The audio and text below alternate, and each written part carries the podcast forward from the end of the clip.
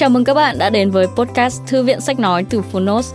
Ở podcast này, chúng tôi chia sẻ phần mở đầu và chương 1 của những sách nói bán chạy thuộc nhiều lĩnh vực và chủ đề khác nhau, được đội ngũ của Phonos chọn lọc kỹ lưỡng.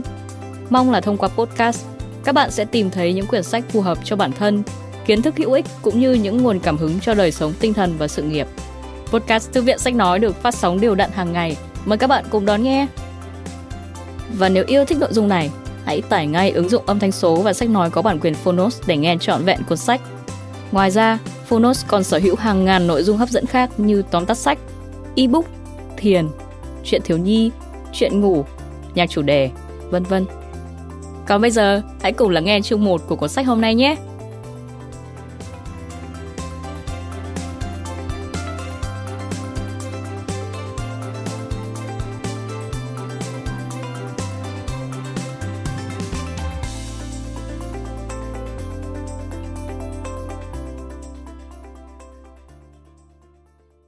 Bạn đang nghe từ Phonos. Doanh nghiệp tinh gọn Một quyển sách thuộc bộ công cụ mở rộng quy mô dành cho những gã khổng lồ. Tác giả Jess Humble, Joanne Moleski và Barry O'Reilly. Người dịch Minh Tú, Thúy Hiền. Độc quyền tại Phonos. Phiên bản sách nói được chuyển thể từ sách in theo hợp tác bản quyền giữa Phonos với công ty cổ phần sách Alpha.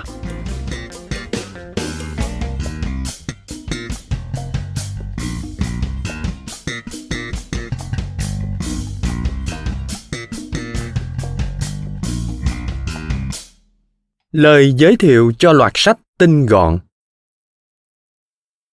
Trong vài năm gần đây, Lean hay tinh gọn trong quản trị sản xuất và quản trị doanh nghiệp không còn là một thuật ngữ xa lạ. Mọi tổ chức, doanh nghiệp hay mọi lĩnh vực kinh doanh, từ sản xuất đến dịch vụ, thương mại, đều muốn áp dụng triết lý, nguyên tắc và công cụ của phương pháp tinh gọn vào các hoạt động quản trị để trở nên hiệu quả hơn và cạnh tranh hơn. Loạt sách tinh gọn do Eric Rice chủ biên, bao gồm các cuốn Doanh nghiệp tinh gọn, Vận hành tinh gọn, Xây dựng thương hiệu tinh gọn, Phát triển khách hàng tinh gọn và Phân tích dữ liệu tinh gọn. Với những nghiên cứu tỉ mỉ về triết lý tinh gọn, nhóm tác giả đã mang đến cho độc giả những cách thức gần gũi và đơn giản nhất để có thể vận dụng triết lý tinh gọn khởi nguồn từ những hoạt động sản xuất tại các nhà máy vào hầu hết những hoạt động kinh doanh của doanh nghiệp Thông qua những bài học quản lý được các tác giả lồng ghép trong các cuốn sách, độc giả có thể thấy sức mạnh của việc áp dụng triết lý tinh gọn tới thành công của mọi mặt trong kinh doanh. Với cuốn Doanh nghiệp tinh gọn, các bạn có thể nắm bắt được cách thức vận dụng triết lý tinh gọn trên bình diện toàn bộ doanh nghiệp để cải tiến đổi mới hoạt động sản xuất kinh doanh của doanh nghiệp từ quản trị chiến lược, quản trị tài chính, quản trị hoạt động tác nghiệp, quản lý danh mục đầu tư đến quản lý rủi ro, tái cấu trúc bộ máy, hệ thống kinh doanh. Các tác giả đã cố gắng xây dựng một bộ khuôn mẫu và những nguyên tắc theo triết lý loại bỏ lãng phí của hệ thống, tập trung vào các quy trình mang lại giá trị gia tăng cho tổ chức hay doanh nghiệp. Từ đó họ cũng nhấn mạnh rằng thách thức lớn nhất của việc cải tiến doanh nghiệp không nằm ở hệ thống công nghệ hay thiết bị mà nằm chủ yếu ở nhận thức đổi mới tư duy của con người trong tổ chức. Ở một góc độ khác, cuốn vận hành tinh gọn tập trung vào việc giúp các doanh nghiệp sau khởi nghiệp có những bước đi tiếp theo tối ưu và hiệu quả nhất. Thông qua cuốn sách này, các bạn có thể nhận thấy rõ nét tư duy đúng thời điểm, hay còn gọi là just in time, được áp dụng như thế nào trong việc triển khai vận hành trong một doanh nghiệp, nhất là những doanh nghiệp vẫn còn đang chập chững bước trên con đường kinh doanh mới của mình. Vận hành tinh gọn chỉ ra những cách thức mà các doanh nghiệp còn non trẻ có thể áp dụng để triển khai các kế hoạch kinh doanh của mình chi tiết nhất với mục tiêu ít tốn kém nhất và hiệu quả cao nhất đồng thời cũng giúp các doanh nghiệp mới loại bỏ được những rủi ro tiềm ẩn trong quá trình triển khai kế hoạch kinh doanh đầy thách thức này. Cuốn sách xây dựng thương hiệu tinh gọn lại tập trung đề cập đến việc ứng dụng triết lý tinh gọn vào xây dựng thương hiệu ở các doanh nghiệp, nhất là các doanh nghiệp khởi nghiệp. Triết lý tinh gọn được áp dụng khi các doanh nghiệp coi thương hiệu cũng như là sản phẩm luôn không hoàn hảo và cần phải đổi mới, cải tiến dần theo thời gian. Từ đó, thương hiệu của doanh nghiệp mới có thể in sâu trong tư duy của khách hàng hay đối tác. Xây dựng thương hiệu tinh gọn cho phép các doanh nghiệp dù không dư giả về tài chính vẫn có thể xây dựng và phát triển thương hiệu theo cách riêng của mình, xây dựng thương hiệu từ bên trong, từ nền tảng các giá trị cốt lõi theo cách tiếp cận tránh lãng phí, chất lượng và hiệu quả cao. Một cuốn sách về triết lý tinh gọn khác trong loạt sách tinh gọn cũng rất quan trọng với các bạn là Phát triển khách hàng tinh gọn. Với cuốn sách này, tác giả đã mang đến cho chúng ta câu trả lời tối ưu nhất về việc tìm hiểu mong muốn của khách hàng để phát triển những sản phẩm tốt nhất cho họ, cũng như phát triển được các mối quan hệ bền vững với khách hàng dựa trên nền tảng tư duy đổi mới, cải tiến liên tục của triết lý tinh gọn. Cuốn sách cũng mang đến cho các doanh nghiệp những công cụ phù hợp nhất để khám phá, thấu hiểu khách hàng hay cách thức tối ưu nhất để tiếp cận và tạo dựng niềm tin từ khách hàng, đặc biệt phù hợp đối với các doanh nghiệp khởi nghiệp. Khác với các cuốn sách trên, cuốn phân tích dữ liệu tinh gọn đề cập đến một khía cạnh rất quan trọng và cũng rất cụ thể của doanh nghiệp, đó là phân tích, đánh giá những dữ liệu kinh doanh để từ đó đưa ra các quyết định chính xác và phù hợp nhất, đúng thời điểm nhất. Triết lý tinh gọn được áp dụng ở đây đưa độc giả đến việc gắn kết tư duy cải tiến, tư duy đúng thời điểm với các con số khô khan, những số liệu kế toán khó đọc nhưng lại hàm chứa những thông điệp then chốt của doanh nghiệp. Nếu các doanh nghiệp biết cách phân tích và sử dụng dữ liệu của họ một cách thông minh, không lãng phí, không dư thừa và đúng thời điểm, thì lợi ích mà các dữ liệu này mang lại là vô cùng to lớn. Loạt sách tinh gọn sẽ giúp các bạn có thể thấy rõ hơn cách thức vận dụng triết lý tinh gọn, không chỉ trong một lĩnh vực hay một nhóm doanh nghiệp, mà còn cho thấy triết lý tinh gọn nếu thực sự được thấu hiểu và nắm vững, thì có thể trở thành chìa khóa giúp doanh nghiệp, đặc biệt là doanh nghiệp khởi nghiệp hay còn non trẻ, thành công. Theo nguyễn danh nguyên, viện trưởng viện kinh tế và quản lý, đại học bách khoa hà nội. Lời tựa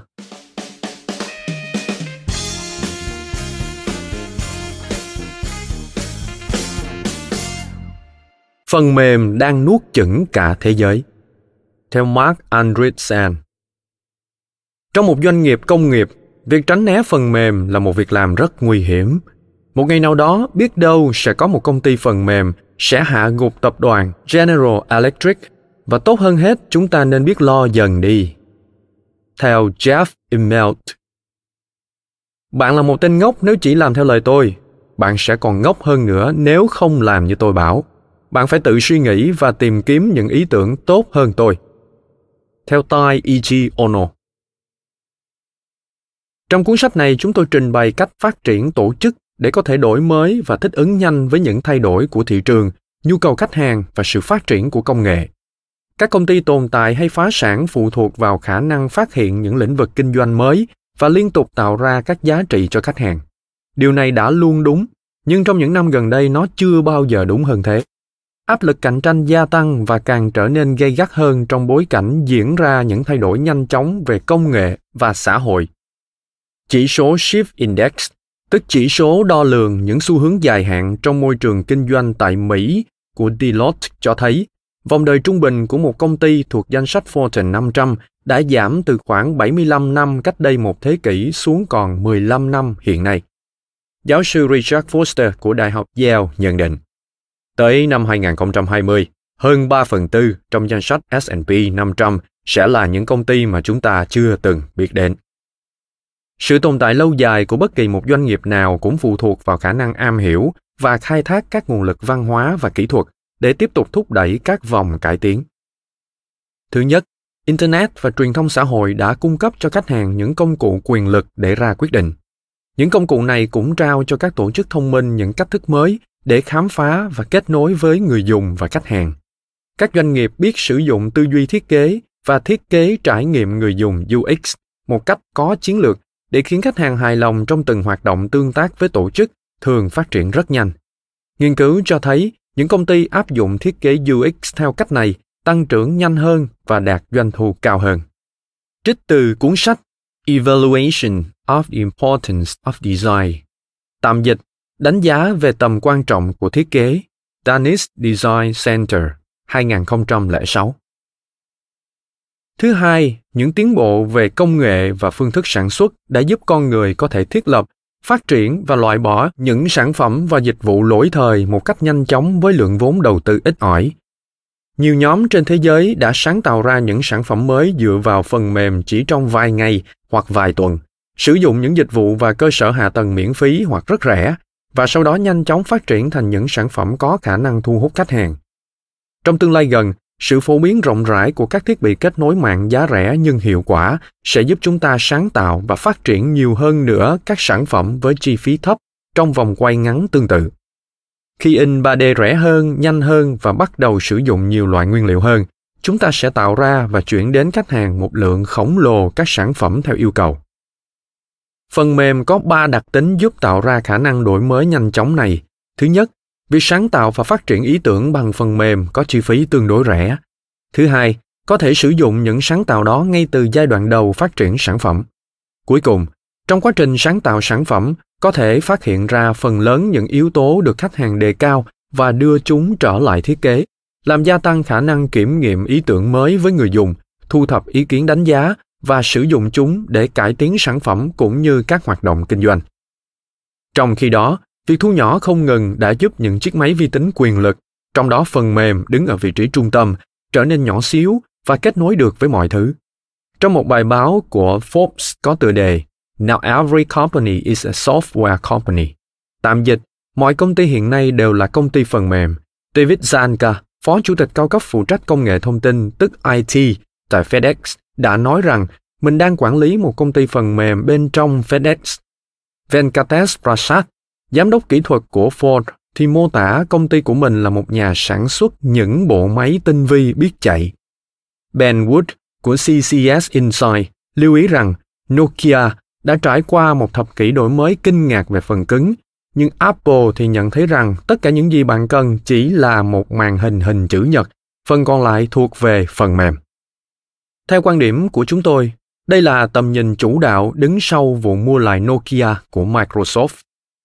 Kết quả của bước chuyển tư duy về phần mềm là các công ty, trong đó có những công ty tiên phong trong hoạt động thuê ngoài, tức outsource IT như GE và GM, lại đưa việc phát triển phần mềm trở lại trong nước.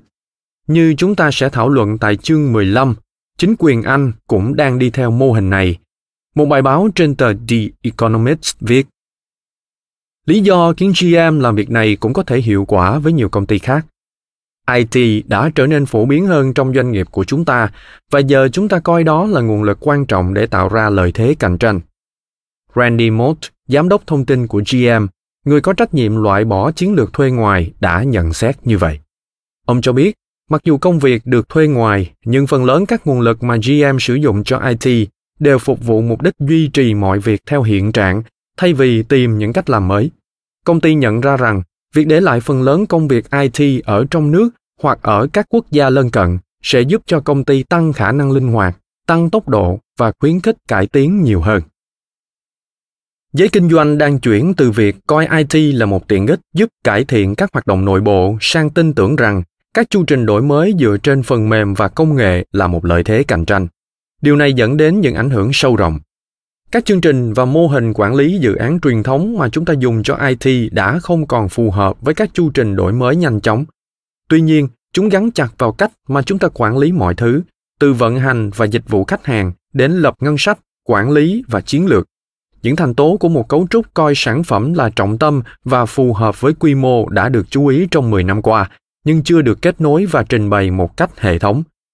Cuốn sách này đặt mục tiêu lấp đầy khoảng trống đó, tạo cảm hứng cho các tổ chức đã tiếp nhận thành công những ý tưởng này.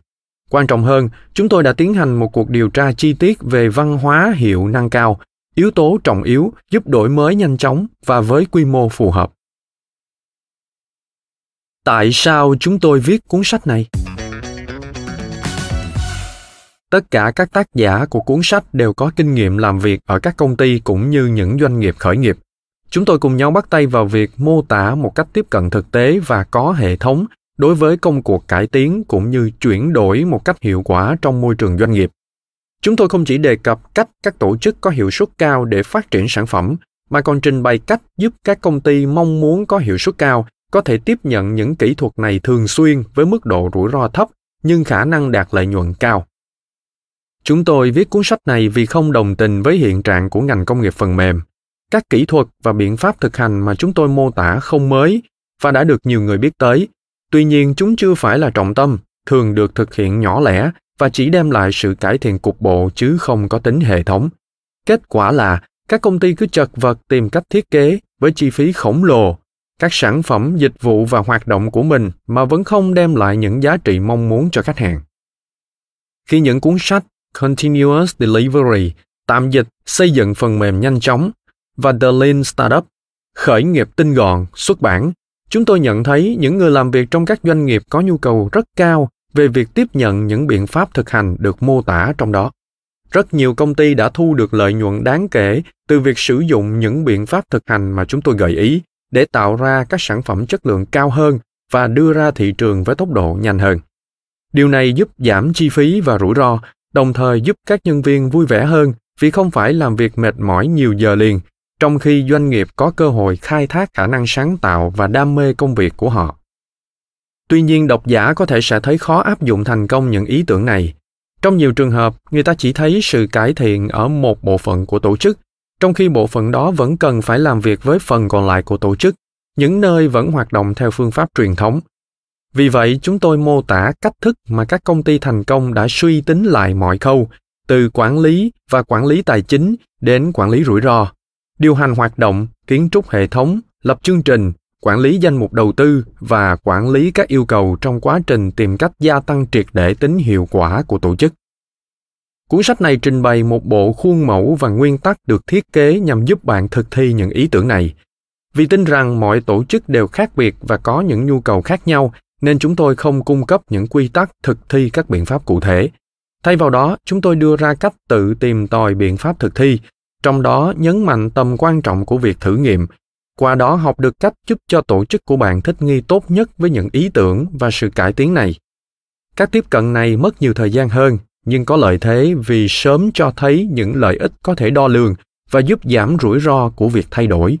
Nó cũng giúp cho tổ chức và nhân viên của bạn có khả năng tự tìm hiểu những gì là hiệu quả nhất cho mình.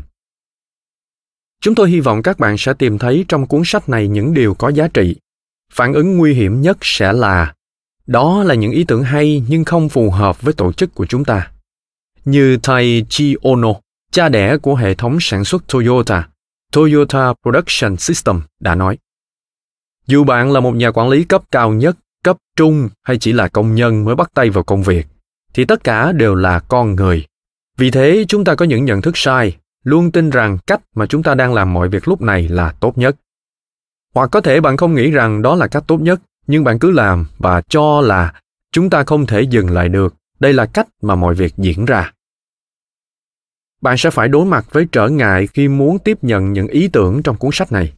Khi đọc hoặc nghe các ví dụ điển hình có lẽ bạn sẽ thấy cách tiếp cận được mô tả ở đây không có ích trong tổ chức của bạn. Tuy nhiên đừng biến những trở ngại đó thành sự phản đối hãy coi những gì đọc hoặc nghe được ở đây là cảm hứng cho những nỗ lực của riêng bạn chứ không phải là những công thức nấu ăn mà bạn phải làm theo răm rắp hãy không ngừng tìm hiểu những trở ngại và coi chúng là cơ hội để thực nghiệm và học hỏi Chúng tôi lại xin trích lời của Ono. Các cơ hội Kaizen, tức cải tiến, là vô hạn. Đừng nghĩ rằng bạn đã làm việc tốt hơn trước và cảm thấy thỏa mãn. Điều đó tương tự như việc một sinh viên trở nên tự cao tự đại vì đã giành được phần thắng 2 trong số 3 phiên tranh luận với thầy của mình. Một khi bạn đã chấp nhận các ý tưởng Kaizen, điều quan trọng là bạn phải hiểu rằng phía sau mỗi ý tưởng Kaizen luôn có một ý tưởng khác. Các cơ hội cải tiến có mặt ở khắp mọi nơi, không chỉ trong những sản phẩm hay dịch vụ chúng ta tạo ra, mà còn trong cách chúng ta hành xử, tương tác và quan trọng nhất, trong cách tư duy của chúng ta. Những ai cần đọc hoặc nghe cuốn sách này? Chúng tôi viết cuốn sách này chủ yếu dành cho các nhà lãnh đạo và các nhà quản lý.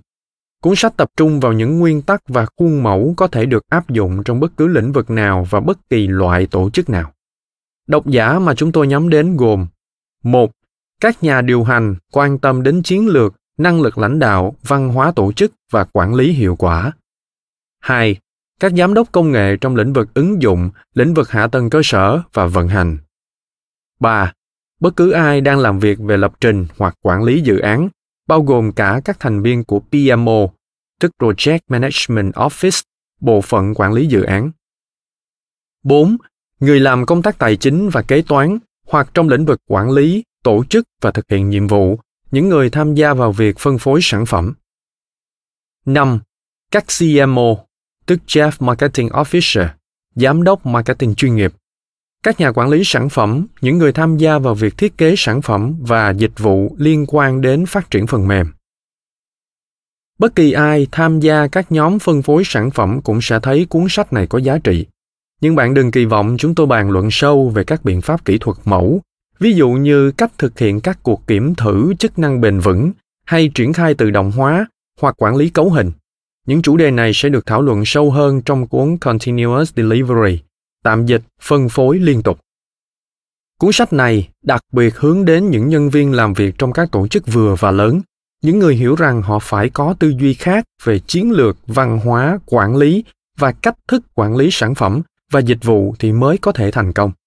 Điều đó không phải để nói rằng các tổ chức nhỏ hơn sẽ không thấy cuốn sách này có ích, mà chỉ có nghĩa là một số nội dung có thể không phù hợp với họ trong giai đoạn phát triển hiện tại. Chúng tôi muốn viết cuốn sách này thật ngắn gọn, chính xác và thực tế. Để làm được điều đó, chúng tôi quyết định không dành nhiều thời gian thảo luận các mô hình lý thuyết định hướng cho những nguyên tắc và quy trình thực tế mà chúng tôi mô tả. Thay vào đó, chúng tôi trình bày một số nguyên tắc căn bản để các bạn có thể hiểu nền tảng lý thuyết cơ bản, sau đó mô tả việc áp dụng các lý thuyết này trên thực tế. Chúng tôi cũng cung cấp tài liệu tham khảo dành cho các độc giả quan tâm và muốn tìm hiểu thêm. Chúng tôi cũng cẩn trọng không hướng dẫn chi tiết các công cụ phần mềm cần sử dụng và cách sử dụng chúng. Có hai lý do cho việc này. Thứ nhất, chúng tôi cho rằng việc lựa chọn công cụ thực ra không phải là một quyết định quá quan trọng, miễn là bạn tránh dùng những công cụ kém hiệu quả. Nhiều tổ chức đang trong giai đoạn chuyển sang áp dụng các phương pháp linh hoạt lại dành quá nhiều thời gian để lựa chọn các công cụ, với hy vọng tìm được phép màu để giải quyết những vấn đề căn bản của mình. Nhưng công thức thất bại phổ biến nhất cho những tổ chức như vậy là sự thiếu khả năng thay đổi văn hóa tổ chức, chứ không phải là do không có các công cụ tốt. Thứ hai, thông tin về các công cụ và tiến trình cụ thể sẽ nhanh chóng lỗi thời. Có nhiều công cụ hay, bao gồm nhiều công cụ nguồn mở và tài liệu hướng dẫn cách sử dụng chúng. Trong cuốn sách này, chúng tôi tập trung vào các chiến lược nhằm giúp tổ chức của bạn thành công bất kể bạn lựa chọn các công cụ nào. Tổng quan. Phần 1 giới thiệu chủ đề chính của cuốn sách đó là văn hóa chiến lược và chu trình đổi mới. Trong phần 2, chúng tôi thảo luận về cách tìm kiếm các ý tưởng thu thập dữ liệu mới, đánh giá những ý tưởng nào sẽ tạo ra giá trị hoặc có khả năng thu hút cần thiết và nhanh chóng. Phần 3, trao đổi về cách khai thác các ý tưởng có đủ các giá trị cần thiết được phát hiện trong giai đoạn tìm kiếm trước đó, đồng thời trình bày một cách tiếp cận có tính hệ thống nhằm cải tiến cách điều hành các chương trình làm việc lớn. Cuối cùng, phần 4 làm rõ cách mà các doanh nghiệp có thể xây dựng một môi trường nuôi dưỡng tinh thần học hỏi và chú trọng việc thử nghiệm, trong đó tập trung vào văn hóa, quản lý, quản lý tài chính, IT và chiến lược. Các độc giả nên nghe phần 1, sau đó có thể lựa chọn tiếp tục với các chương mà mình cảm thấy thú vị. Tuy nhiên cũng đáng để nghe chương 3, chương 6 và chương 7 trước khi tiếp tục đến phần 4, bởi vì phần 4 được trình bày dựa trên các khái niệm được trình bày trong các chương đó. Phần 1. Định hướng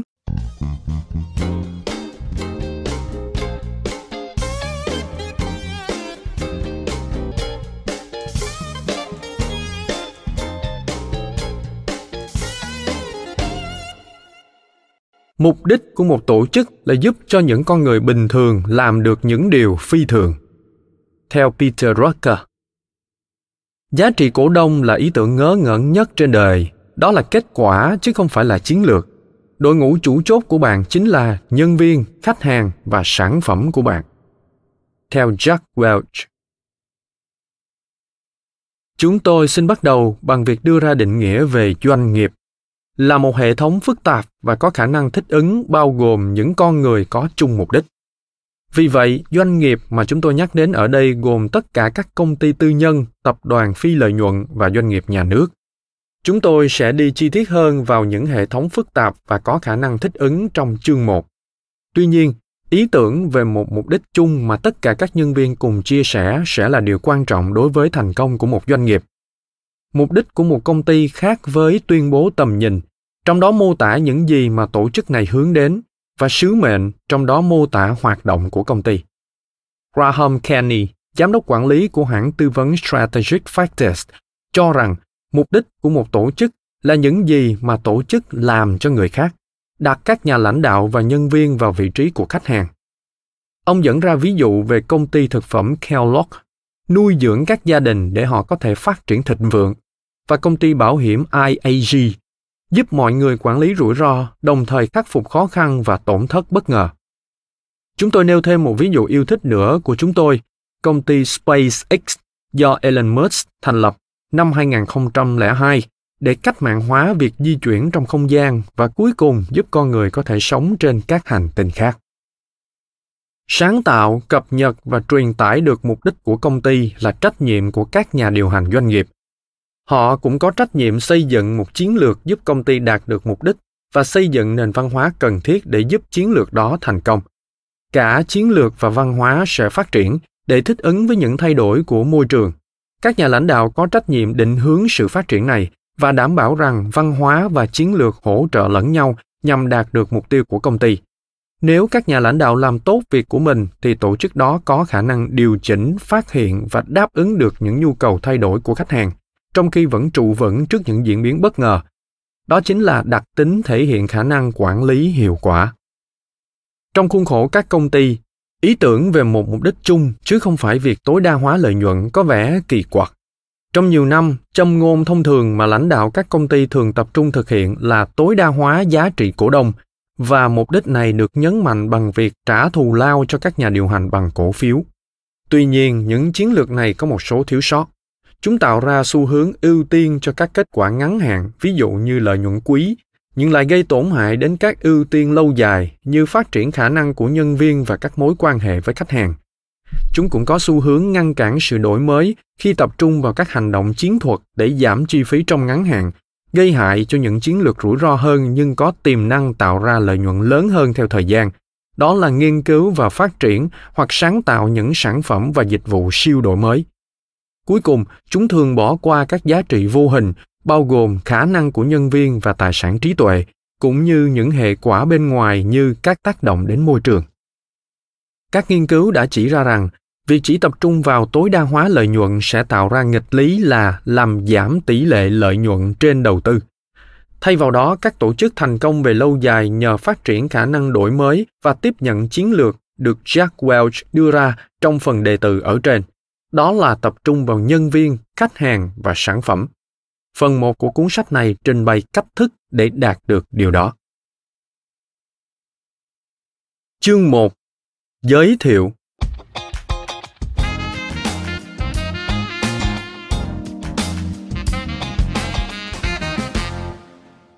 Trong một hệ thống được thiết kế sai, những người giỏi có thể vô tình phạm phải những hành động gây nguy hại lớn cho người khác theo Ben Goldacre. Vào ngày 1 tháng 4 năm 2010, nhà máy ô tô duy nhất của California là New United Motor Manufacturing Inc., viết tắt là NUMMI, đóng cửa. NUMMI được thành lập năm 1984 là đơn vị liên doanh giữa GM và Toyota – Cả hai công ty đều muốn hưởng lợi từ đối tác của mình. Toyota muốn mở một nhà máy ở Mỹ để tránh lệnh hạn chế nhập khẩu của Quốc hội Mỹ trước tình trạng thị phần ô tô của các doanh nghiệp Mỹ tại Mỹ giảm không ngừng. Đối với GM, đây là cơ hội để học cách sản xuất những chiếc ô tô nhỏ nhưng lợi nhuận cao và nghiên cứu về hệ thống sản xuất Toyota TPS, một hệ thống đã giúp các nhà sản xuất ô tô của Nhật Bản liên tục khẳng định chất lượng cao nhất trong ngành công nghiệp này với mức giá thấp hơn nhiều so với mức giá của các nhà sản xuất Mỹ. Khi tìm trụ sở cho liên doanh này, GM chọn địa điểm là một nhà máy lắp ráp đã đóng cửa có tên Fremont. Fremont là một trong những nhà máy tệ hại nhất của GM, xét về cả chất lượng xe cũng như mối quan hệ giữa các nhà lãnh đạo và nhân viên. Đến thời điểm nhà máy này đóng cửa năm 1981, các mối quan hệ lao động gần như đã hoàn toàn sụp đổ công nhân uống rượu và đánh bạc khi làm việc. Đáng ngạc nhiên là Toyota đã đồng ý với yêu cầu của Brooks Lee, nhà đàm phán đại diện cho nghiệp đoàn công nhân ô tô United Auto Workers, viết tắt là UAW, về việc thuê lại các lãnh đạo nghiệp đoàn này từ nhà máy lắp ráp Fremont để dẫn dắt lực lượng công nhân ở Numi. Các công nhân được gửi tới thành phố Toyota, Toyota City ở Nhật Bản để học về TPS. Trong vòng 3 tháng, nhà máy Numi đã bắt đầu sản xuất những chiếc xe ô tô có chất lượng gần như hoàn hảo. Một số trong đó có chất lượng tốt nhất tại Mỹ, tương tự như những chiếc xe từ Nhật Bản, với chi phí thấp hơn nhiều so với chi phí của nhà máy lắp ráp Fremont. Lee đã đúng khi đánh cược rằng chính hệ thống chứ không phải con người đã khiến cho tình hình trở nên tệ hại. Người ta đã viết nhiều về TPS, nhưng một chủ đề mà các công nhân từ nhà máy lắp ráp Fremont chuyển đến làm việc tại Nummi thường nói là về làm việc nhóm. Cụm từ này nghe có vẻ nhàm chán, nhưng đó là một trải nghiệm tuyệt vời đối với nhiều công nhân UAW. TPS coi xây dựng chất lượng sản phẩm là ưu tiên cao nhất. Vì vậy, khi một vấn đề được phát hiện, nó phải được giải quyết ổn thỏa trong thời gian sớm nhất. Và khi đó, hệ thống phải được cải tiến để có thể kiểm tra và ngăn chặn điều tương tự xảy ra. Các công nhân và các nhà quản lý đã hợp tác để làm được điều này. Ngay khi phát hiện ra vấn đề, một công nhân có thể gọi cho giám đốc bằng việc kéo chiếc dây cảnh báo Anden nổi tiếng. Nói thêm, Anden là kiểu cảnh báo nổi tiếng, cho phép bất cứ công nhân nào cũng được dừng hệ thống nếu họ phát hiện ra lỗi bằng cách kéo một chiếc dây được treo ngay phía trên của dây chuyền sản xuất. Quay lại nội dung chính. Giám đốc sẽ đến ngay để kiểm tra và giải quyết vấn đề. Nếu vấn đề không thể giải quyết trong khoảng thời gian cho phép, công nhân đó có thể dừng dây chuyền sản xuất cho đến khi khắc phục xong. Sau đó nhóm sẽ kiểm thử và thực thi các ý tưởng giúp ngăn chặn vấn đề xuất hiện trở lại. Những ý tưởng này cho rằng nhiệm vụ chính của các nhà quản lý là giúp các công nhân, còn công nhân thì có quyền dừng dây chuyền sản xuất và cần được tham gia vào việc quyết định cách thức cải tiến hệ thống, là những điều vô cùng mới mẻ với các công nhân UAW. John Suk, người Mỹ đầu tiên làm việc tại thành phố Toyota, người đảm nhiệm việc huấn luyện các công nhân Numi cho biết. Họ đã hết sức sửng sốt khi học hỏi cách thức làm việc mới, trong đó mọi người thực sự làm việc cùng nhau với tinh thần hợp tác cao như là các thành viên của một đội vậy. Cách làm việc trong tps trái ngược hoàn toàn với thông lệ quản lý truyền thống của mỹ và châu âu vốn dựa trên các nguyên tắc của frederick winslow taylor. Người đã nghĩ ra triết lý khoa học trong quản lý theo taylor, nhiệm vụ quản lý là phải phân tích công việc và chia thành các nhiệm vụ riêng rẽ. Sau đó, những nhiệm vụ này sẽ được thực hiện bởi các công nhân có độ chuyên môn hóa cao, những người không cần hiểu gì khác ngoài cách thực hiện nhiệm vụ chuyên môn cụ thể của mình, sao cho hiệu quả nhất. Về cơ bản, chủ nghĩa taylor cho rằng, tổ chức là những bộ máy cần phải được phân tích và nắm rõ bằng cách phân chia chúng thành những bộ phận khác nhau trái lại, trọng tâm của tps là tạo ra một nền văn hóa tin cậy. Trong đó, mọi người gắn kết với nhau nhằm sản xuất một sản phẩm chất lượng cao theo yêu cầu. Nhân viên và lãnh đạo phối hợp ở nhiều chức năng để không ngừng cải tiến, và đôi khi là tái thiết kế hoàn toàn hệ thống. Những ý tưởng này từ tps một nền văn hóa tin cậy lẫn nhau, tập trung vào việc không ngừng cải tiến, tức kaizen, được củng cố bởi sự gắn kết và quyền tự quyết ở tất cả các cấp là điều rất quan trọng đối với việc xây dựng một tổ chức lớn có khả năng thích ứng nhanh chóng với các điều kiện thay đổi. Một phần quan trọng trong thành công của TPS là tác động của nó đến công nhân. Chủ nghĩa Taylor coi công nhân là một bộ phận bình thường của hệ thống, được trả tiền để thực hiện càng nhanh càng tốt các hoạt động đã được lên kế hoạch. Ngược lại, TPS yêu cầu công nhân phải theo đuổi khả năng làm chủ thông qua quá trình cải tiến liên tục gắn kết họ với một mục đích cao hơn, nâng cao hơn nữa chất lượng, giá trị và dịch vụ khách hàng, và tạo cho họ quyền tự chủ nhất định khi được phép thử nghiệm các ý tưởng cải tiến và thực thi những ý tưởng đã thử nghiệm thành công. Các nghiên cứu trong nhiều thập kỷ đã chứng minh rằng chính những động lực bên trong này là yếu tố tạo ra khả năng làm việc cao nhất trong quá trình thực hiện những nhiệm vụ đòi hỏi tính sáng tạo và phương pháp thử và sai vốn không thể chỉ dựa vào việc tuân thủ một quy tắc trên thực tế các động lực bên ngoài như phần thưởng và đánh giá con người qua xem xét quá trình làm việc thực ra lại làm giảm khả năng làm việc trong những công việc bất quy tắc như thế greg madrid người làm việc tại nhà máy fremont cả trước và trong thời kỳ Numi, nói rằng TPS đã thay đổi cuộc sống của tôi từ trì trệ, chán nản và như con trai tôi đã nói, nó làm thay đổi thái độ của tôi. Nó đã thay đổi tất cả mọi thứ của tôi theo hướng tốt hơn. Trao cho mọi người niềm tự hào về công việc của mình, chứ không phải là cố gắng khuyến khích họ bằng củ cà rốt và cây gậy, là một thành tố quan trọng của văn hóa hiệu năng cao. Mặc dù các nguyên tắc trung tâm của TPS có thể khá dễ hiểu, nhưng lại rất khó thực hiện. Thực tế là GM đã hoàn toàn thất bại trong việc tiếp thu những gì họ đã đạt được tại Nummi để tiếp tục áp dụng vào các nhà máy GM khác. Một trong số những trở ngại lớn nhất là sự thay đổi hệ thống phân cấp của tổ chức. TPS bỏ khái niệm thâm niên, tức là các công nhân nghiệp đoàn được sắp xếp công việc dựa vào thâm niên làm việc và những công việc tốt nhất sẽ được giao cho người có thâm niên cao nhất. Theo TPS, mọi người phải học cách làm tất cả các công việc cần thiết của mình và luân phiên làm những việc đó. TPS cũng gạt bỏ những biểu hiện và đặc quyền hữu hình của ban lãnh đạo. Không ai thắt cà vạt khi đến nhà máy Nummi, kể cả các nhà thầu, để nhấn mạnh rằng mọi người đều là một phần trong một nhóm. Các nhà quản lý không nhận được những ưu đãi như vẫn thường được dành cho họ tại các nhà máy khác của GM, ví dụ như nhà ăn hay nơi đậu xe riêng. Cuối cùng, những nỗ lực cải tiến chất lượng sẽ xung đột với các ranh giới tổ chức. Trong hệ thống TPS, các nhà cung cấp, kỹ sư và công nhân phối hợp để không ngừng cải tiến chất lượng của các bộ phận và nhằm chắc chắn rằng công nhân có đủ công cụ cần thiết để thực hiện nhiệm vụ của mình. Điều này có tác dụng tại Nummi vì các kỹ sư của Nummi là tại chỗ, còn các linh kiện thì do các nhà sản xuất Nhật Bản có mối quan hệ hợp tác với Toyota cung cấp. Trong dây chuyền của Mỹ, mọi thứ khác hẳn.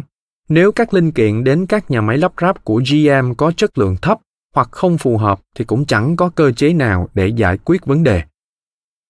Ernie Schaffer, một nhà quản lý thuộc nhà máy Van Nuys của GM, nơi cũng phải đối mặt với nhiều vấn đề tương tự như nhà máy Fremont, đã mô tả những khác biệt của Nummi. Bạn có thể thấy rất nhiều điều khác biệt, nhưng một điều mà bạn không thấy là hệ thống hỗ trợ cho nhà máy Nummi. Lúc đó tôi không nghĩ rằng có ai đó hiểu được bản chất to lớn của hệ thống này. General Motors là một kiểu tổ chức né tránh trách nhiệm, đá bóng cho người khác. Mỗi bộ phận của chúng tôi rất tách biệt. Bạn thiết kế chiếc xe đó và bạn vứt nó cho các công nhân sản xuất, thế là xong. Đây chính là di sản của cách quản lý kiểu Taylor. Hệ thống TPS tồn tại và chỉ có thể thành công bên trong một hệ sinh thái gồm văn hóa tổ chức, các mối quan hệ với nhà cung cấp, quản lý tài chính, nguồn nhân lực và việc quản lý được thiết kế phù hợp với triết lý của nó. GM đã cố gắng thực hiện TPS tại Van Nuys nhưng thất bại. Các công nhân và các nhà quản lý chống lại những yêu cầu thay đổi về vị trí và thái độ, bất chấp mối đe dọa phải đóng cửa nhà máy, đều đã xảy ra.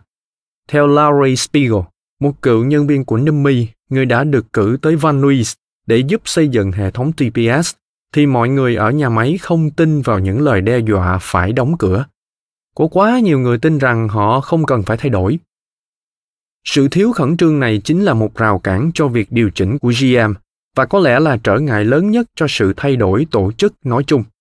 Chi nhánh GM tại Mỹ mất khoảng 15 năm mới có thể đưa ra quyết định rằng họ cần phải nghiêm túc ưu tiên thực hiện TPS và 10 năm tiếp theo để thực sự thực hiện nó. Đến lúc này thì bất kỳ lợi thế cạnh tranh nào mà lẽ ra họ đã giành được lại không còn nữa. GM phá sản và được chính phủ Mỹ hỗ trợ năm 2009, thời điểm mà GM rút khỏi Nummi. Toyota đóng cửa nhà máy Nummi năm 2010. Câu chuyện về Nummi rất quan trọng bởi vì nó mô tả mối quan tâm chính của cuốn sách này, đó là phát triển một doanh nghiệp tinh gọn như Toyota và nhiều trở ngại chung khác. Toyota luôn cởi mở về những gì họ đang làm, mở cửa đón các chuyến tham quan nhà máy, thậm chí là cho cả các đối thủ, một phần bởi họ biết rằng những gì giúp TPS hoạt động được không phải là các quy trình cụ thể mà là văn hóa. Nhiều người tập trung vào các quy trình và công cụ phổ biến của TPS, ví dụ như dây cảnh báo Anden. Một phó chủ tịch của GM thậm chí còn lệnh cho một nhà quản lý chụp ảnh chi tiết từng khu vực nhà máy numi để họ có thể sao chép một cách chính xác. Kết quả là họ có một nhà máy với những chiếc dây anden nhưng lại không có ai kéo chúng bởi các nhà quản lý theo nguyên tắc động lực bên ngoài chỉ quan tâm đến số lượng xe ô tô với bất cứ chất lượng nào được đưa ra khỏi dây chuyền. Một doanh nghiệp tinh gọn trước tiên phải là một hệ thống nhân văn. Khi những thay đổi về xã hội và công nghệ trên thế giới gia tăng, cách tiếp cận tinh gọn mà Toyota đi tiên phong trở nên quan trọng hơn bao giờ hết vì nó đưa ra một chiến lược đã được chứng minh là có hiệu quả cho việc phát triển trong tình trạng bất trắc nhờ việc nắm lấy những cơ hội thay đổi. Chìa khóa để hiểu một doanh nghiệp tinh gọn là phải hiểu rằng trước hết nó là một hệ thống nhân văn. Mọi người thường tập trung vào các quy trình và công cụ cụ thể mà các đội ngũ đã tinh gọn và thích ứng sử dụng. Ví dụ như phương pháp quản lý bản thông tin, kanban board, các cuộc họp đứng, lập trình đôi, vân vân. Tuy nhiên, chúng lại thường được coi là các trình tự hay quy trình tốt nhất, mà không được xem xét về bản chất thực tức là những biện pháp phản ứng có hiệu quả trong một bối cảnh cụ thể nhằm theo đuổi một mục đích cụ thể. Trong một tổ chức có văn hóa cải tiến không ngừng, những biện pháp phản ứng này hình thành tự nhiên bên trong các đội nhóm và sau đó sẽ bị loại bỏ khi không còn giá trị. Chìa khóa để xây dựng một doanh nghiệp tinh gọn là tạo cho những người đang làm việc khả năng giải quyết các vấn đề của khách hàng theo cách gắn kết với chiến lược của tổ chức lớn để đạt được điều này, chúng ta dựa vào những người có thể đưa ra các quyết định cục bộ nhưng lại có ý nghĩa ở cấp độ chiến lược điều này ngược lại, dựa chủ yếu vào dòng thông tin, bao gồm cả các vòng phản hồi nhà xã hội học John Westrom đã nghiên cứu rộng rãi về dòng thông tin, chủ yếu trong bối cảnh các tai nạn và sai lầm của con người trong ngành hàng không và y tế. Westrom nhận ra rằng, sự an toàn trong các bối cảnh này có thể được tiên đoán thông qua văn hóa tổ chức. Từ đó ông phát triển một thể liên tục các văn hóa an toàn với ba loại sau. Thứ nhất, các tổ chức ốm yếu với đặc điểm là chứa đầy những nỗi lo sợ và mối đe dọa. Mọi người thường giữ lại hoặc giấu giếm thông tin vì những lý do chính trị, hoặc bóp méo chúng để tôn vinh bản thân. Thứ hai, các tổ chức quan liêu thì có xu hướng bảo vệ các bộ phận của mình.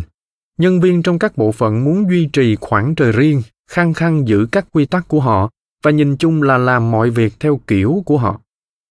Thứ ba, các tổ chức giàu sinh lực thì tập trung vào sứ mệnh. Làm thế nào để chúng ta đạt được mục đích? Mọi thứ khác đều xếp sau hiệu suất cao và làm những gì phải làm.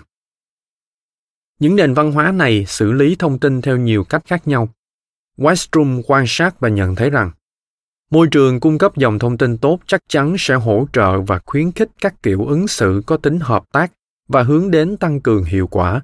Ví dụ như trong giải quyết các rắc rối, trong đổi mới và xây dựng kết nối giữa các bộ phận. Khi phát sinh vấn đề, các tổ chức quan liêu tìm kiếm sự công bằng. Còn các tổ chức giàu sinh lực thì cố gắng tìm ra những vấn đề căn bản của hệ thống. Những đặc điểm của các nền văn hóa khác nhau được thể hiện như sau. Tổ chức ốm yếu dựa vào quyền lực thì tinh thần hợp tác thấp.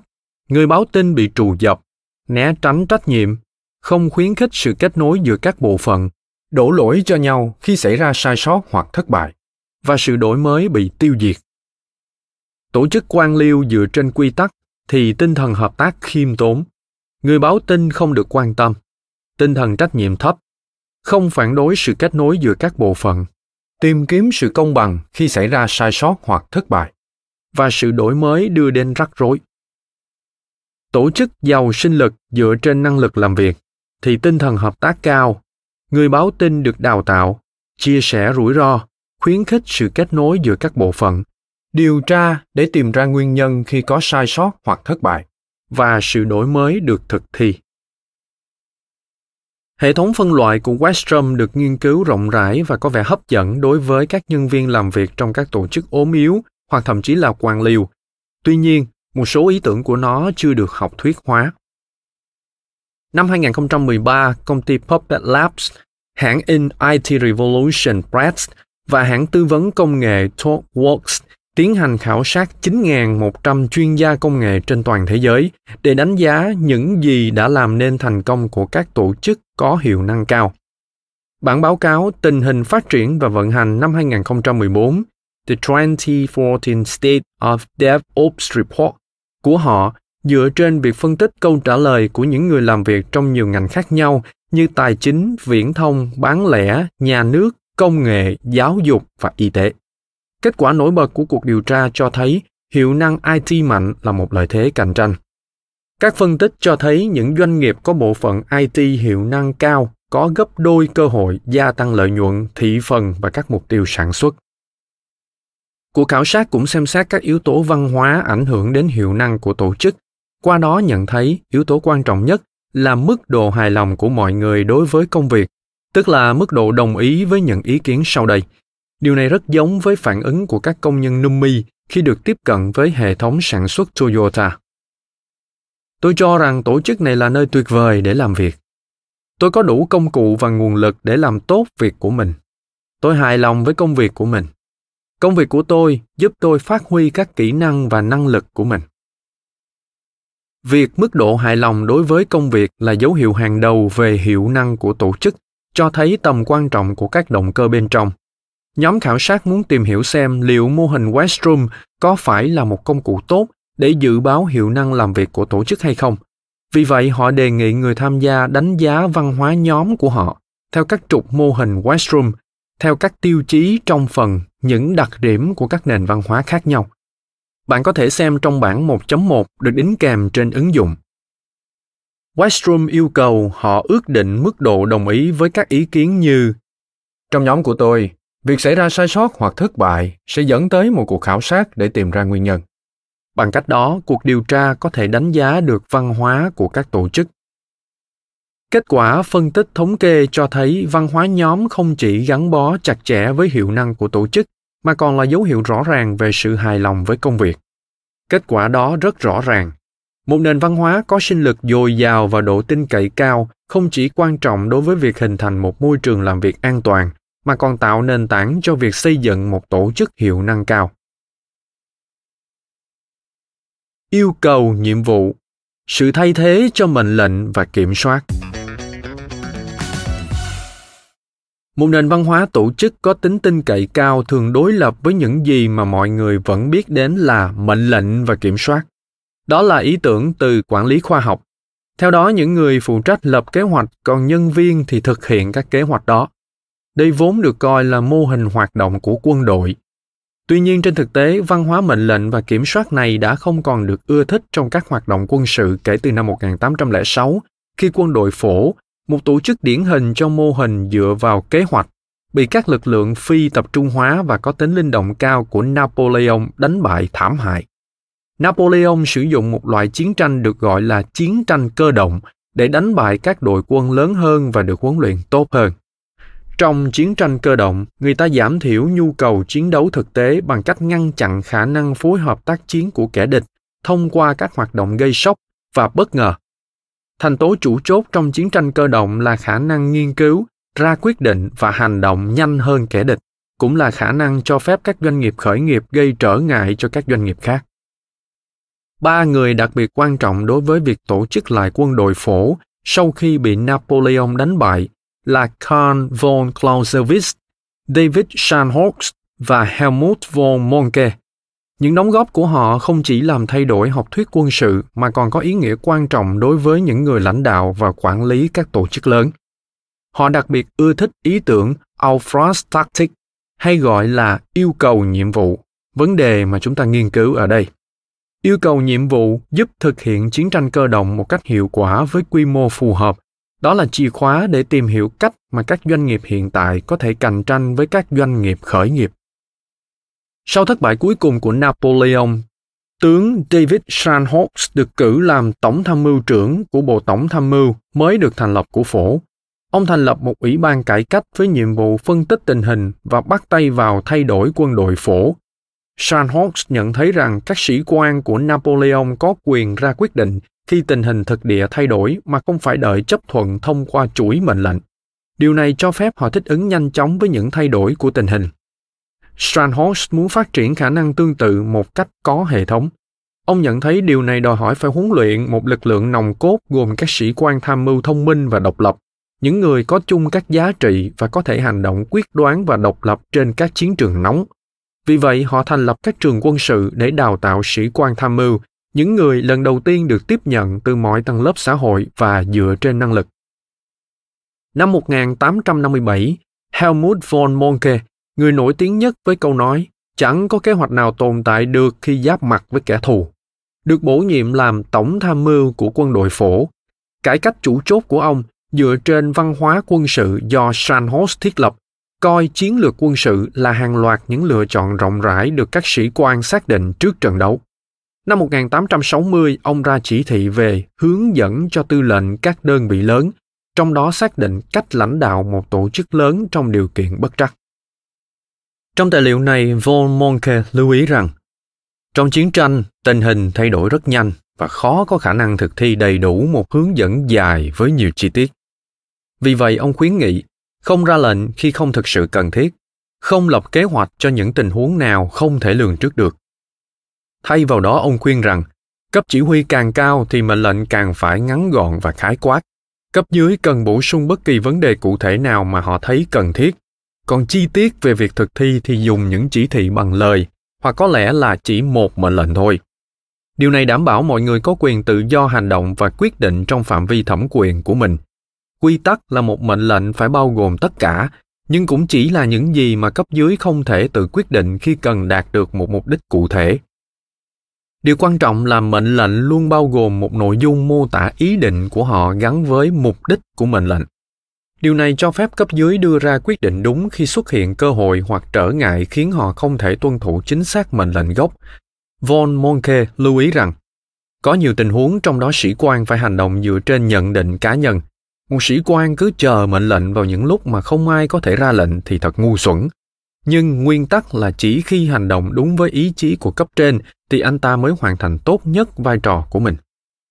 Những ý tưởng này hình thành nên nội dung cốt lõi cho học thuyết Auftrag Tactic hay còn gọi là yêu cầu nhiệm vụ. Triết lý này khi kết hợp với việc xây dựng một đội ngũ sĩ quan tham mưu được huấn luyện một cách chuyên nghiệp và biết cách áp dụng học thuyết vào hoạt động được nhiều đơn vị quân đội tinh nhuệ tiếp nhận, trong đó có Thủy quân lục chiến Mỹ và gần đây hơn là NATO. Lịch sử phát triển Auftragstactic của quân đội phổ được mô tả chi tiết hơn trong luận án của Stefan Bungay về chiến lược kinh doanh với tiêu đề The Art of Action, tạm dịch nghệ thuật hành động.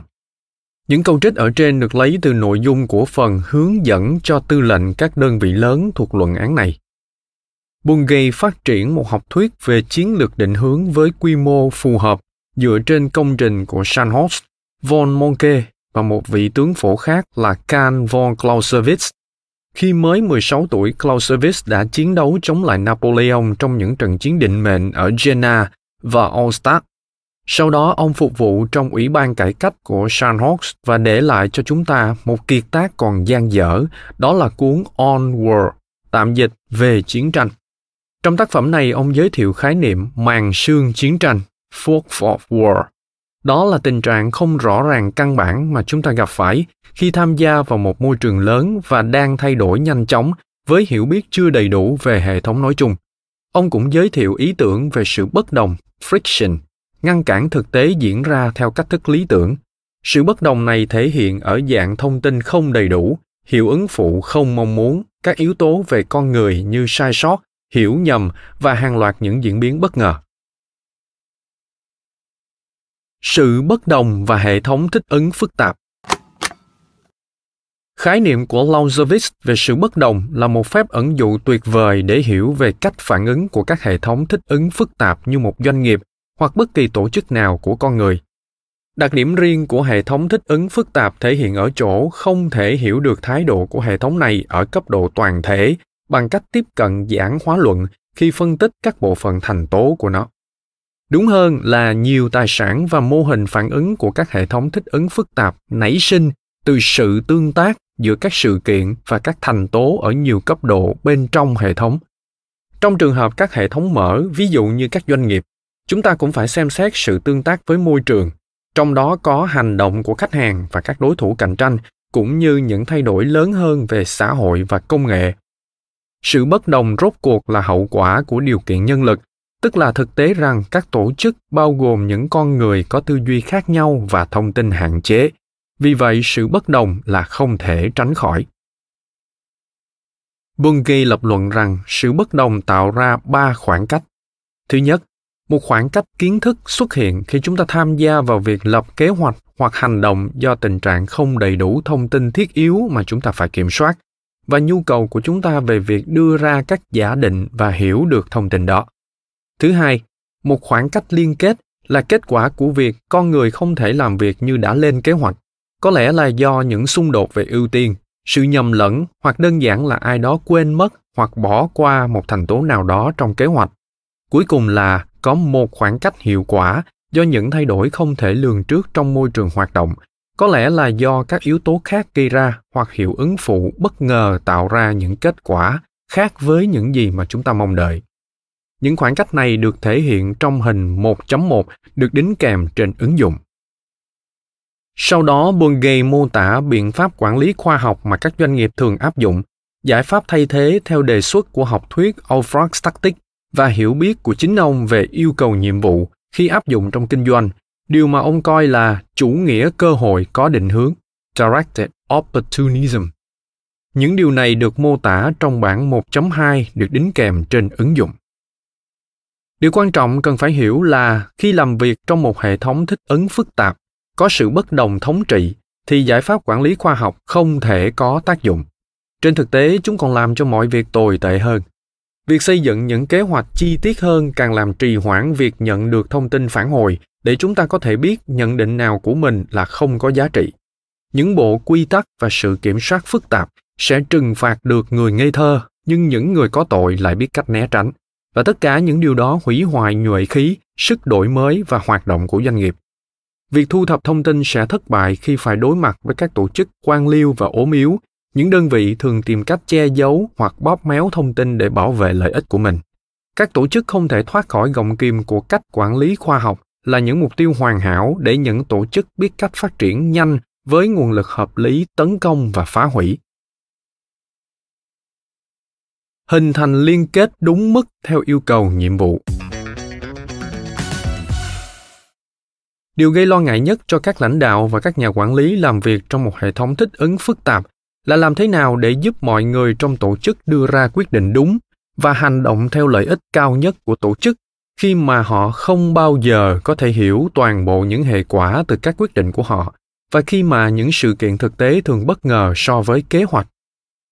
Trong cuốn The Principles of Product Development Flow, tạm dịch những nguyên tắc dòng chảy phát triển sản phẩm, Donalo Tenexen trình bày nguyên tắc sứ mệnh dựa trên học thuyết yêu cầu nhiệm vụ. Trong đó, cụ thể hóa kịch bản kết thúc thành công chiến dịch, mục đích của nó và những căng thẳng tiềm ẩn dù nhỏ nhất.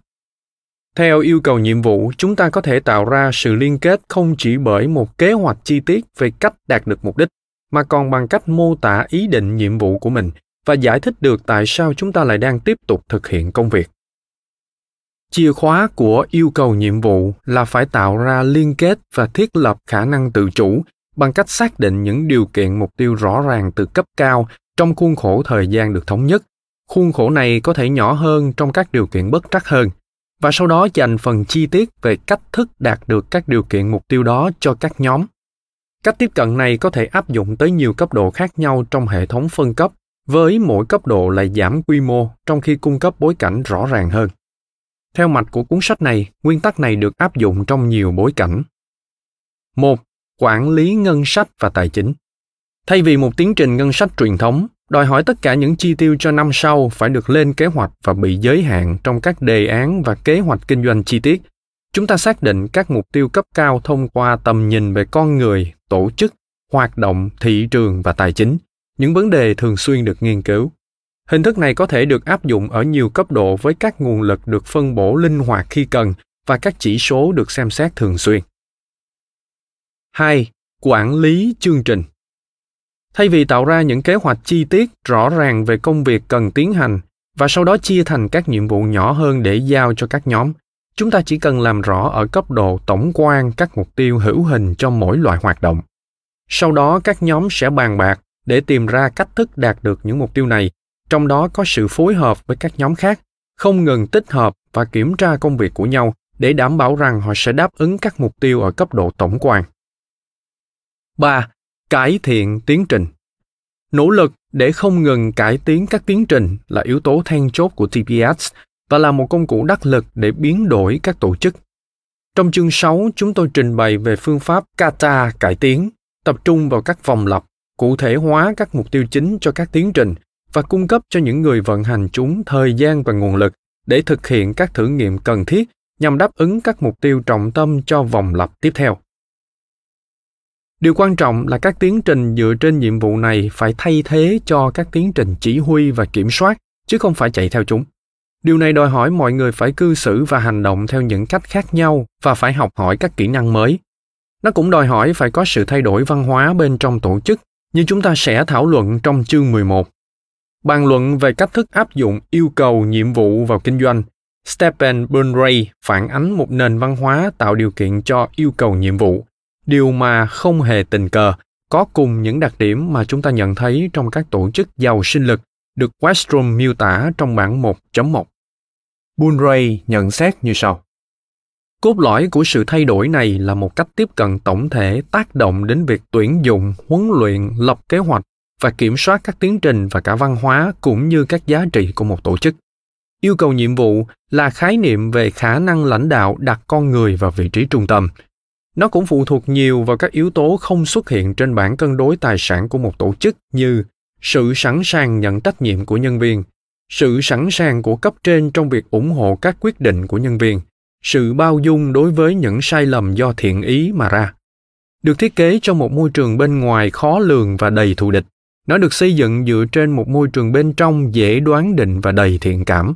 Trung tâm của cách tiếp cận này là một mạng lưới tín nhiệm ràng buộc mọi người trong hệ thống phân cấp từ trên xuống dưới, từ dưới lên trên và trong cùng một bậc.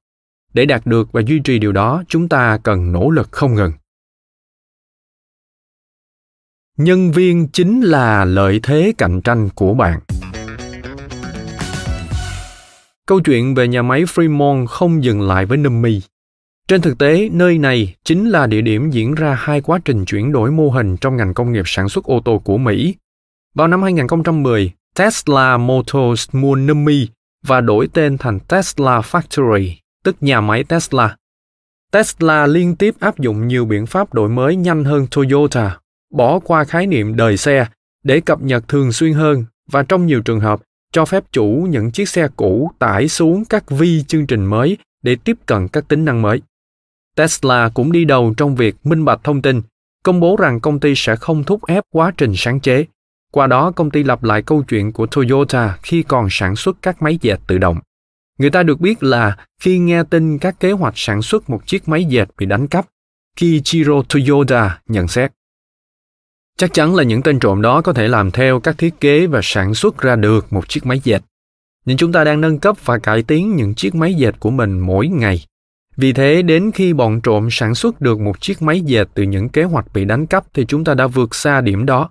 Và bởi vì không có khả năng rút kinh nghiệm từ những thất bại khi sản xuất sản phẩm gốc, nên họ sẽ tốn thời gian hơn chúng ta rất nhiều khi muốn cải tiến chiếc máy dệt của họ. Chúng ta không cần lo lắng nhiều về điều đã xảy ra, chúng ta chỉ cần tiếp tục hoạt động như trước đây, tức là không ngừng cải tiến mà thôi giá trị lâu dài của một doanh nghiệp không nằm ở giá trị các sản phẩm và tài sản trí tuệ, mà ở khả năng không ngừng gia tăng các giá trị mà doanh nghiệp cung cấp cho khách hàng và thu hút thêm những khách hàng mới thông qua việc cải tiến.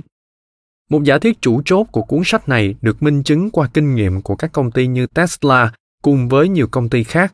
Đó là tính linh hoạt được cung cấp bởi phần mềm có thể đẩy nhanh vòng cải tiến khi được thúc đẩy đúng cách. Phần mềm có thể cho doanh nghiệp của bạn lợi thế cạnh tranh bằng cách giúp bạn tìm kiếm những cơ hội mới và tranh thủ những cơ hội phù hợp một cách nhanh chóng hơn đối thủ cạnh tranh. Tin tốt là những khả năng này nằm trong tầm với của tất cả các doanh nghiệp, chứ không chỉ những gã khổng lồ công nghệ. Dữ liệu trong báo cáo tình hình phát triển và vận hành năm 2014 cho thấy 10% trong số các tổ chức có hơn 10.000 nhân viên nằm trong nhóm tổ chức hiệu năng cao. Con số này thấp hơn tỷ lệ của các công ty nhỏ nhưng vẫn rất ý nghĩa. Nhiều nhân viên thuộc các doanh nghiệp tin rằng có sự khác biệt quan trọng nào đó giữa họ với Google, Amazon hay Netflix, những gã khổng lồ công nghệ vốn được coi là ví dụ về sự đúng đắn của công nghệ. Chúng ta thường nghe nói rằng làm thế ở đây không hiệu quả đâu. Điều đó có thể đúng, nhưng mọi người thường không tìm ra được những trở ngại trong tiến trình cải tiến của họ. Những người hoài nghi thường coi quy mô, luật lệ, tính phức tạp ước định, công nghệ truyền thống hoặc một vài đặc tính khác trong phạm vi họ hoạt động là rào cản cho sự thay đổi. Mục đích của chương này là để chứng tỏ rằng Mặc dù những trở ngại này thực sự mang tính thách thức, nhưng người ta thấy rằng rào cản nghiêm trọng nhất lại nằm ở văn hóa, khả năng lãnh đạo và chiến lược của tổ chức. Nhiều tổ chức đã cố gắng đi tắt để đạt hiệu quả cao hơn bằng cách đầu tư xây dựng các phòng thử nghiệm đổi mới sáng tạo, thâu tóm các doanh nghiệp khởi nghiệp, tiếp nhận các phương pháp hoặc tái tổ chức. Nhưng những nỗ lực như vậy vừa không cần thiết, vừa không đủ. Chúng chỉ có thể thành công nếu kết hợp với các nỗ lực xây dựng một nền văn hóa và chiến lược sáng tạo trong toàn bộ tổ chức, bao gồm cả các nhà cung cấp. Và nếu điều này đạt được thì lại không cần đến những bước đi tắt như thế. Chương 2 của cuốn sách mô tả những nguyên tắc giúp các tổ chức thành công về lâu dài bằng cách cân bằng danh mục sản phẩm của họ. Đặc biệt, chúng ta phân biệt hai loại hoạt động độc lập trong vòng phát triển sản phẩm, đó là khám phá những ý tưởng mới để thu thập thông tin và loại bỏ những gì sẽ không được người dùng nhanh chóng tiếp nhận và khai thác những gì mà chúng ta đã thẩm định là phù hợp với thị trường. Phần 2 của cuốn sách thảo luận cách điều hành giai đoạn khám phá, còn phần 3 thì trình bày về giai đoạn khai thác. Cuối cùng, phần 4 cho thấy cách thức chuyển đổi tổ chức của bạn, trong đó tập trung vào thay đổi văn hóa, quản lý tài chính, quản lý rủi ro và sự tuân thủ. Cảm ơn các bạn vì đã lắng nghe podcast Thư viện Sách Nói. Podcast này được sản xuất bởi Phonos, ứng dụng âm thanh số và sách nói có bản quyền dành cho người Việt. Hẹn gặp lại các bạn ở những tập tiếp theo.